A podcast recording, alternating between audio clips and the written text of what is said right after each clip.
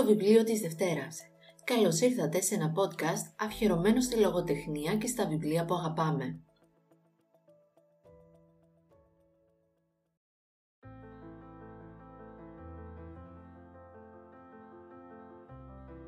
Σήμερα θα σας μιλήσω για ένα βιβλίο που αλήθεια δεν περίμενα ότι θα μου τραβούσε τόσο πολύ το ενδιαφέρον μέχρι την τελευταία σελίδα. Θα σας μιλήσω για ένα βιβλίο που ολόκληρο το διάστημα που το διάβαζα συζητούσα γι' αυτό με βιβλιοφίλους και μη. Το βιβλίο αυτό είναι «Γυναίκες που επιβίωσαν», η οικογένεια που έζησε 50 χρόνια σχιζοφρένειας και άλλαξε ό,τι γνωρίζουμε για αυτήν, του συγγραφέα και δημοσιογράφου Ρόμπετ Κόλκερ. Το βιβλίο ήταν ανάμεσα στα 10 καλύτερα βιβλία της χρονιάς στην Washington Post, στην Wall Street Journal και πρώτο στη λίστα του People.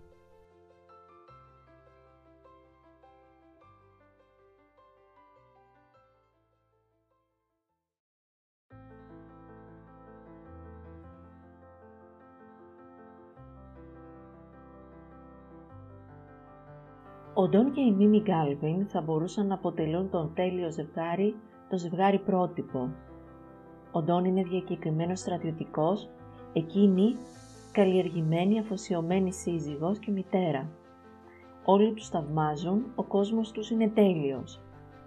Αποκτούν 12 παιδιά στο διάστημα μεταξύ του 1945 μέχρι το 1965. Έξι από αυτά παρουσιάζουν ψυχοσική και κάποιες φορές βίαιη συμπεριφορά. Η ευτυχία της οικογένειας Γκάλβιν αρχίζει να περιορίζεται.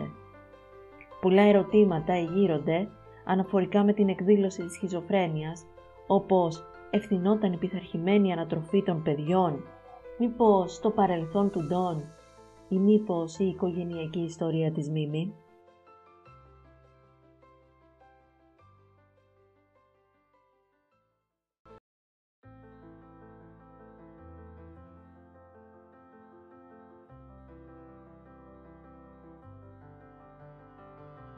Απόσπασμα από το βιβλίο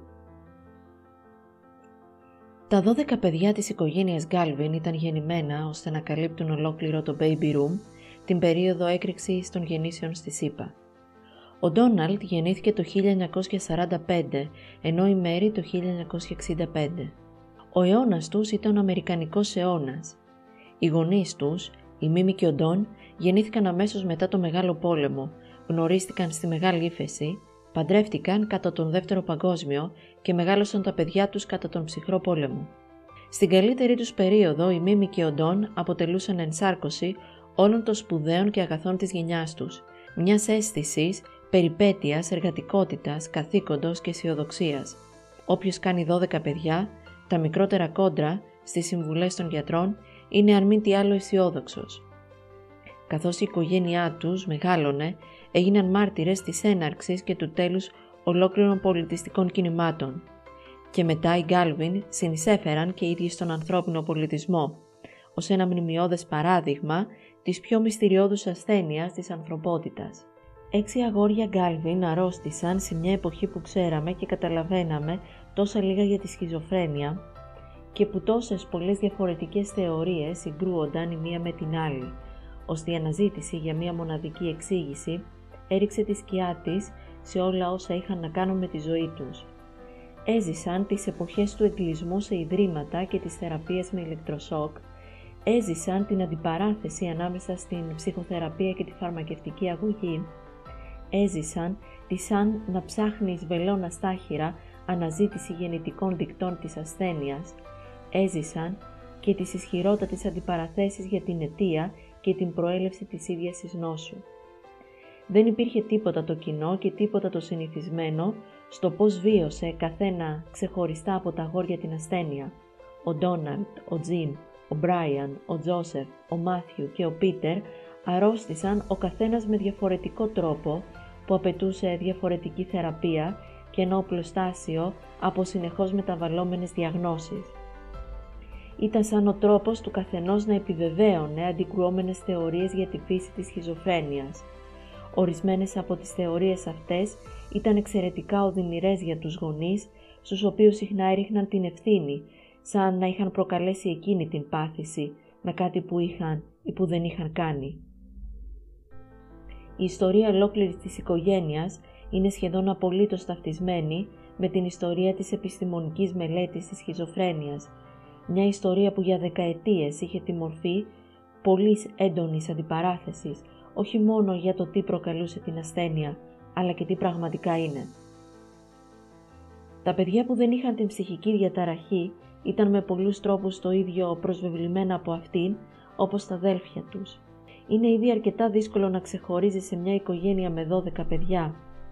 Η συγκεκριμένη ήταν μια οικογένεια που προσδιοριζόταν από συνιστώσες όπως καμία άλλη, όπου η κατάσταση του να είσαι ψυχικά διαταραγμένος έγινε συνηθισμένη στο σπίτι, η θέση αφετηρίας για οτιδήποτε άλλο.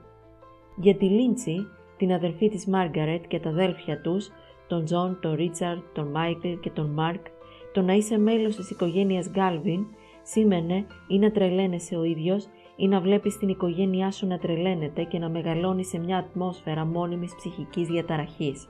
Ακόμη και αν δεν βούλιαζαν οι ίδιοι σε ψευδεστήσεις, σε παρεστήσεις ή σε παράνοια, ακόμη και αν δεν άρχιζαν να πιστεύουν ότι το σπίτι δεχόταν επίθεση ή ότι η CIA τους καταζητούσε ή ότι ο ίδιος ο σατανάς κρυβόταν κάτω από το κρεβάτι τους, ένιωθαν σαν να κουβαλούσαν μέσα τους ένα στοιχείο αστάθειας.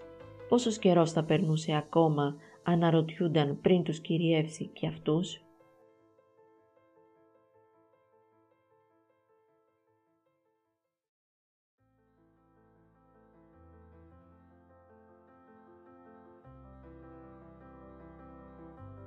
Ο συγγραφέας Κόλκερ με το έργο του αυτό προσπαθεί να προσεγγίσει μια ασθένεια, τη σχιζοφρένεια, και να παρουσιάσει με την βοήθεια της οικογένειας Γκάλβιν τόσο τα αίτια ανάπτυξής της, όσο και τις μεθόδους περιορισμού της.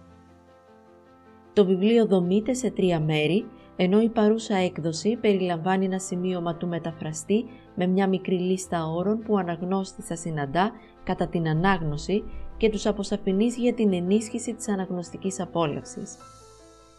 Ακολουθεί ένας πρόλογος που χρονικά μας τοποθετεί στο 1972 και μας συστήνονται τα πρόσωπα της οικογένειας Γκάλβιν και κυρίως αυτά που διαδραματίζουν σημαντικό ρόλο όπως ο Ντόναλτ, ο μεγαλύτερος γιος της οικογένειας και η Μέρη, η μικρότερη κόρη. Απόσπασμα από το βιβλίο Αλλά η Γκάλβιν ούτως ή άλλως ποτέ δεν ήταν μια συνηθισμένη οικογένεια. Στα χρόνια που ο Ντόναλτ ήταν το πρώτο πιο εμφανές κρούσμα, πέντε άλλα παιδιά Γκάλβιν κατέρεαν σιγά σιγά, σταδιακά, σιωπηλά. Ο Πίτερ, το μικρότερο αγόρι, ο στασιαστής της οικογένειας που ήταν μανιακός, βίαιος και που για χρόνια αρνιόταν την παραμικρή βοήθεια. Και ο Μάθιου, ο ταλαντούχος κεραμοποιός, που όποτε δεν ήταν πεπισμένος πως είναι ο Πολ Μακάρτνεϊ, πίστευε πως οι διαθέσεις του μπορούσαν να ελέγξουν τις καιρικές συνθήκες. Και ο Τζόσεφ, ο πιο πράος και ήρεμος στη συμπεριφορά από τα άρρωστα αγόρια, εκείνος με τη μεγαλύτερη αυτεπίγνωση που άκουγε φωνές από κάποιον άλλον τόπο και χρόνο, οι οποίες του φαίνονταν πραγματικές, όσο και η ίδια η ζωή. Και ο Τζιμ, ο αντισυμβατικός δεύτερος γιος, που είχε άγρια έρηδα με τον Ντόναλτ και έπειτα έγινε αυτός που έβλαψε τα πιο ανυπεράσπιστα μέλη της οικογένειας, περισσότερο από όλους τα δύο κορίτσια, τη Μέρι και τη Μάργαρετ.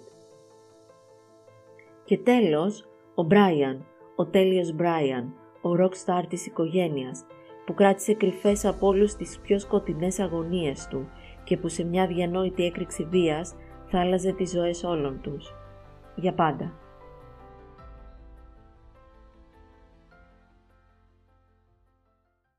Στο πρώτο μέρος ο Κόλκερ επικεντρώνεται στους γιους της οικογένειας, δίνοντας πληροφορίες για την ζωή τους, για τα συμπτώματα της ασθένειάς τους, για την πορεία της υγείας τους.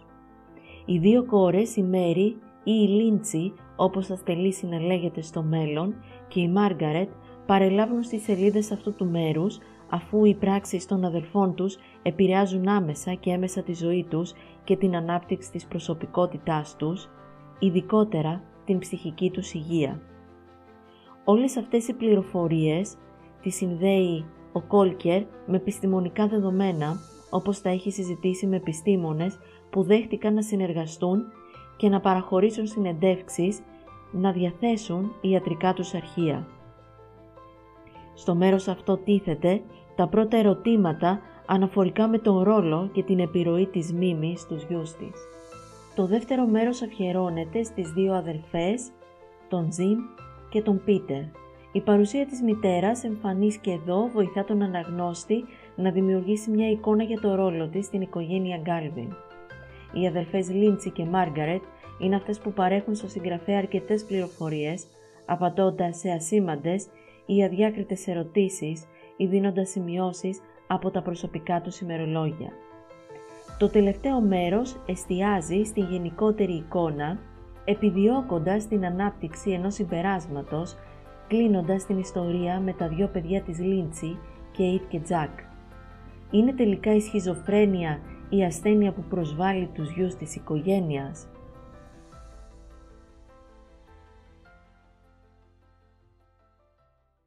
Οι γυναίκες που επιβίωσαν είναι ένα βιβλίο που διαβάζεται είτε ως μια αληθινή ιστορία μιας οικογένειας, είτε ως επιστημονική έρευνα. Ο Κόλκερ καταφέρει να συνδυάσει αυτά τα δύο είδη.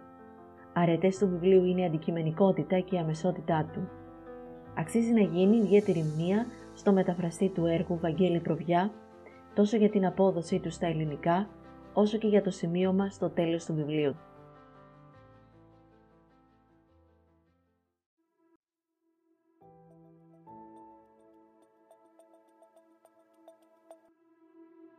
Οι γυναίκες που επιβίωσαν, η οικογένεια που έζησε 50 χρόνια σχιζοφρένειας και άλλαξε ό,τι γνωρίζουμε για αυτήν, του συγγραφέα Ρόμπετ Κόλκε, μετάφραση Βαγγέλης Προβιάς, κυκλοφορεί από τις εκδόσεις Ίκαρος.